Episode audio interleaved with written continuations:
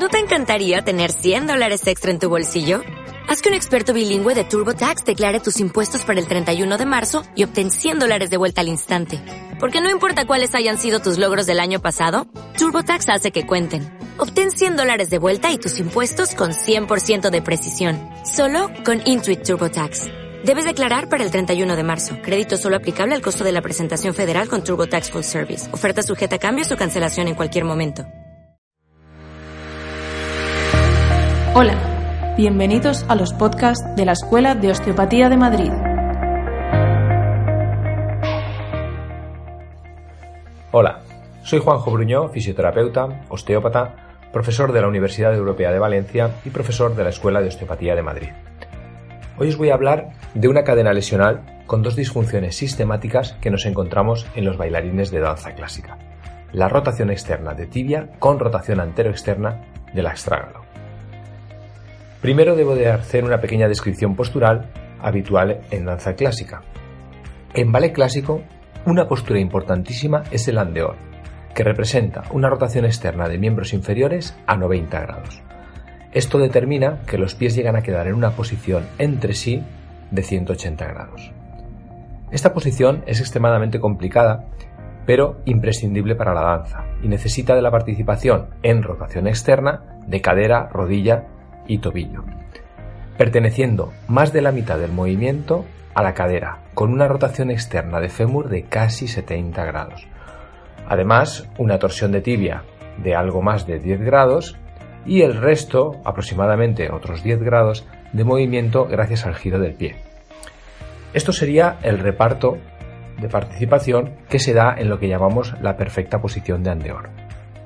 Pero ¿qué sucede cuando los bailarines tienen dificultad para conseguir una correcta posición de andeor?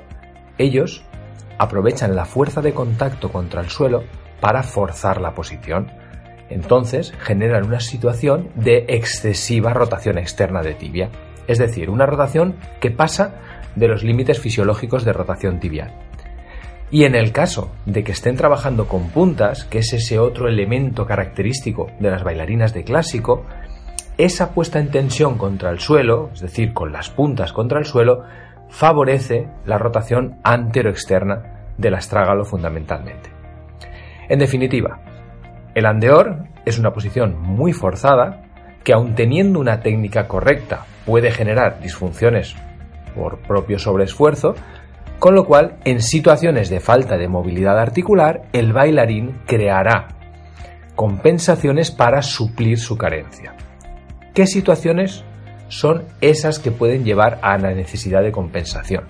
Pues fundamentalmente situaciones de hipomovilidad articular de la pelvis, también bloqueos articulares en cadera o disfunciones que dificultan la movilidad articular que necesitamos para el andeor. ¿Qué podemos hacer nosotros por el bailarín? Bueno, en primer lugar, por supuesto debemos atender a la situación que presente el bailarín en el momento que llega a nuestra consulta. Si ya ha llegado el bailarín a la consulta, probablemente llegue con dolor de tobillo o rodilla, o comenten que de un tiempo a esta parte les resulta complicado realizar algún gesto, o tal vez que lo consiguen pero con dolor.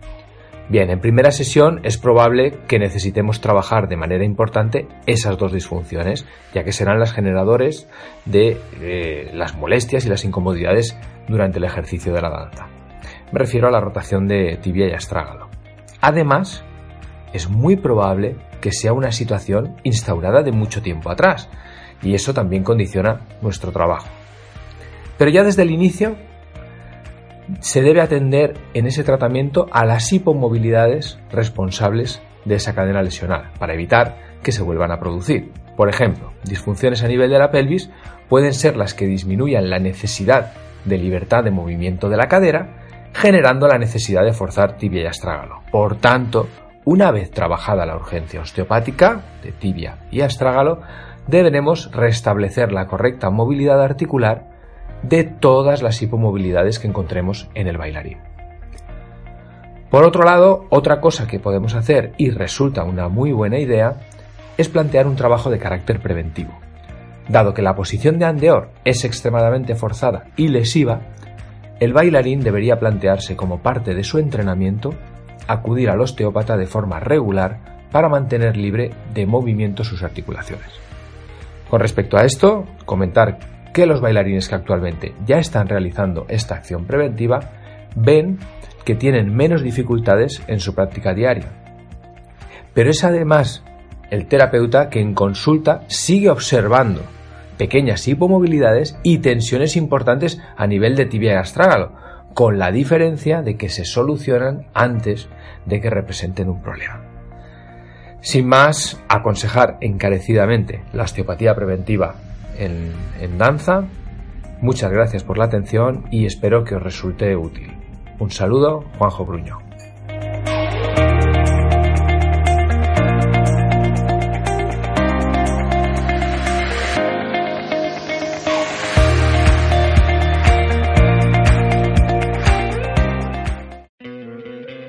¿No te encantaría tener 100 dólares extra en tu bolsillo? Haz que un experto bilingüe de TurboTax declare tus impuestos para el 31 de marzo y obtén 100 dólares de vuelta al instante. Porque no importa cuáles hayan sido tus logros del año pasado, TurboTax hace que cuenten. Obtén 100 dólares de vuelta y tus impuestos con 100% de precisión. Solo con Intuit TurboTax.